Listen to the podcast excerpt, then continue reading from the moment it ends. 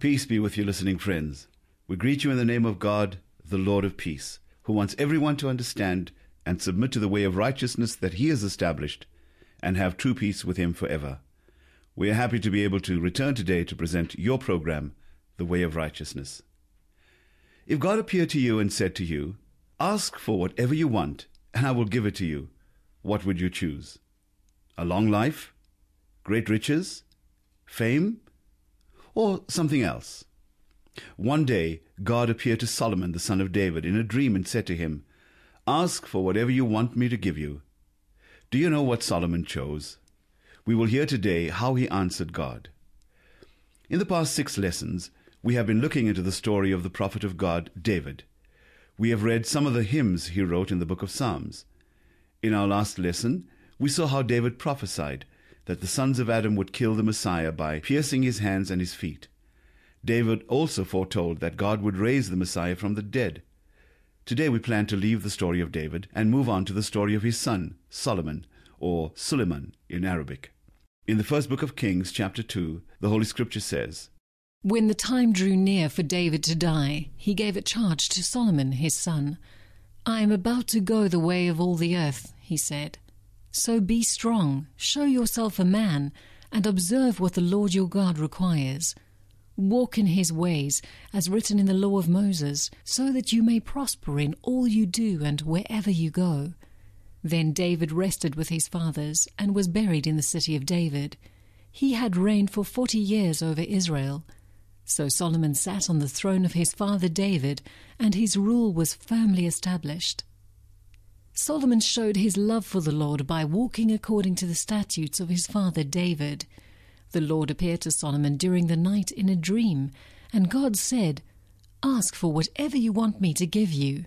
Solomon answered, O Lord my God, you have made your servant king in place of my father David, but I am only a little child, and I do not know how to carry out my duties. So give your servant a discerning heart to govern your people and to distinguish between right and wrong for who is able to govern this great people of yours? The Lord was pleased that Solomon had asked for this. So God said to him, Since you have asked for this, and not for long life or wealth for yourself, nor have asked for the death of your enemies, but for discernment in administering justice, I will do what you have asked. I will give you a wise and discerning heart, so that there will never have been anyone like you nor will there ever be. Moreover, I will give you what you have not asked for, both riches and honor, so that in your lifetime you will have no equal among kings. And if you walk in my ways and obey my statutes and commands, as David your father did, I will give you a long life. Then Solomon awoke, and he realized it had been a dream. He returned to Jerusalem, stood before the ark of the Lord's covenant, and sacrificed burnt offerings and fellowship offerings. Then he gave a feast for all his court. Now two prostitutes came to the king and stood before him. One of them said, My lord, this woman and I live in the same house. I had a baby while she was there with me. The third day after my child was born, this woman also had a baby.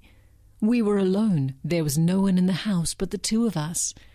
During the night, this woman's son died because she lay on him. So she got up in the middle of the night and took my son from my side, while I, your servant, was asleep. She put him by her breast and put her dead son by my breast. The next morning I got up to nurse my son, and he was dead. But when I looked at him closely in the morning light, I saw that it wasn't the son I had borne. The other woman said, No, the living one is my son, the dead one is yours. But the first one insisted, No, the dead one is yours, the living one is mine. And so they argued before the king. Then King Solomon said, This one says, My son is alive and your son is dead while that one says, No, your son is dead and mine is alive. Then the king said, Bring me a sword. So they brought a sword for the king. He then gave an order Cut the living child in two, and give half to one and half to the other. The woman whose son was alive was filled with compassion for her son and said to the king, Please, my lord, give her the living baby, don't kill him. But the other said, Neither I nor you shall have him, cut him in two. Then the king gave his ruling Give the living baby to the first woman, do not kill him. She is his mother. When all Israel heard the verdict the king had given, they held the king in awe because they saw that he had wisdom from God to administer justice. God gave Solomon wisdom and very great insight, and a breadth of understanding as measureless as the sand on the seashore. Solomon's wisdom was greater than the wisdom of all the men of the East, and greater than all the wisdom of Egypt. He was wiser than any other man, and his fame spread to all the surrounding nations. He spoke three thousand proverbs, and his songs numbered a thousand and five. Men of all nations came to listen to Solomon's wisdom, sent by all the kings of the world who had heard of his wisdom. Next, the scriptures record that at that time there was a queen, the queen of Sheba, who had heard of the profound wisdom and great majesty of Solomon. The queen made plans to go to Jerusalem to visit Solomon, to know whether what she had heard about him was truth or not. This queen lived in a land very far from Jerusalem, in the land of Sheba, which lies south of Saudi Arabia. The country of Sheba is known today as Yemen. Between that country and Jerusalem is a distance of about 2,000 kilometers. However, that great distance did not discourage the Queen of Sheba from traveling to visit Solomon. In chapter 10, the scripture says, When the Queen of Sheba heard about the fame of Solomon and his relation to the name of the Lord, she came to test him with hard questions. Arriving at Jerusalem with a very great caravan, with camels carrying spices, large quantities of gold and precious stones, she came to Solomon and talked with him about all that she had on her mind. Solomon answered all her questions. Nothing was too hard for the king to explain to her. When the queen of Sheba saw all the wisdom of Solomon and the palace he had built, the food on his table, the seating of his officials, the attending servants in their robes, his cupbearers, and the burnt offerings he made at the temple of the Lord, she was overwhelmed.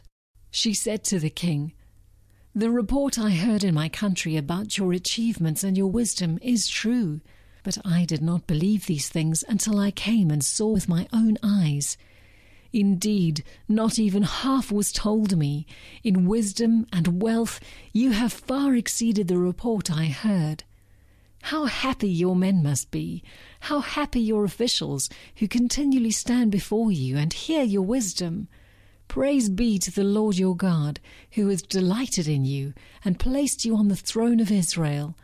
Because of the Lord's eternal love for Israel, he has made you king to maintain justice and righteousness. This is where we must stop in our reading today. However, what the Word of God says about the Queen of Sheba does not end here. Less than 1,000 years after that time, the Messiah had something to say about the Queen of Sheba and King Solomon. He said, The Queen of the South will rise at the judgment with this generation and condemn it, for she came from the ends of the earth to listen to Solomon's wisdom. And now one greater than Solomon is here. Did you hear what the Messiah said? He said that the Queen of Sheba's investigation of the glory of Solomon will condemn all those who refuse to investigate the glory of the Messiah. The Queen of Sheba did everything in her power to discover the glory of Solomon and listen to his wisdom. She even traveled 4,000 kilometers round trip to know whether what she had heard was the truth. There is an important lesson for us here. The Messiah who came from heaven far exceeds Solomon in glory, in wisdom, in knowledge, and in power. Yet most of the children of Adam do not recognize his glory, nor are they willing to investigate the matter to know the truth. That is why the Messiah said, The Queen of the South will rise at the judgment with this generation and condemn it. For she came from the ends of the earth to listen to Solomon's wisdom, and now one greater than Solomon is here. Do you recognize the glory of the Messiah whom God sent? Or do you put him on the same level as the prophets? Do you remember what the title Messiah means? Yes, it means the one whom God has selected. The Messiah is the one whom God has selected as the Savior and Judge of the world. Yet to this very day, most people ignore the Messiah. They do not know who he is because they have never searched for him in the writings of the prophets. Our time is almost up, but before we say goodbye, you should know that King Solomon wrote three wonderful and profound books, which are part of the Holy Scriptures. Those books are Proverbs, Ecclesiastes, and the Song of Songs. Like his father David, Solomon wrote some hymns which are part of the book of Psalms. To conclude today's program, we would like to read chapter 72, which the prophet Solomon wrote in the Psalms. In this hymn, Solomon predicts that the Messiah will return to earth one day to judge mankind in righteousness. Let us listen to what King Solomon wrote concerning the perfect king who surpassed him in wisdom and glory. Concerning the Messiah, Solomon wrote, He will judge your people in righteousness, your afflicted ones with justice. He will rule from the sea to the ends of the earth.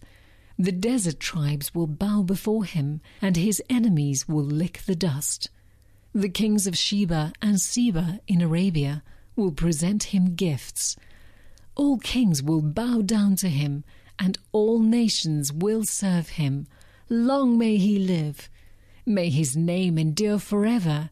May it continue as long as the sun.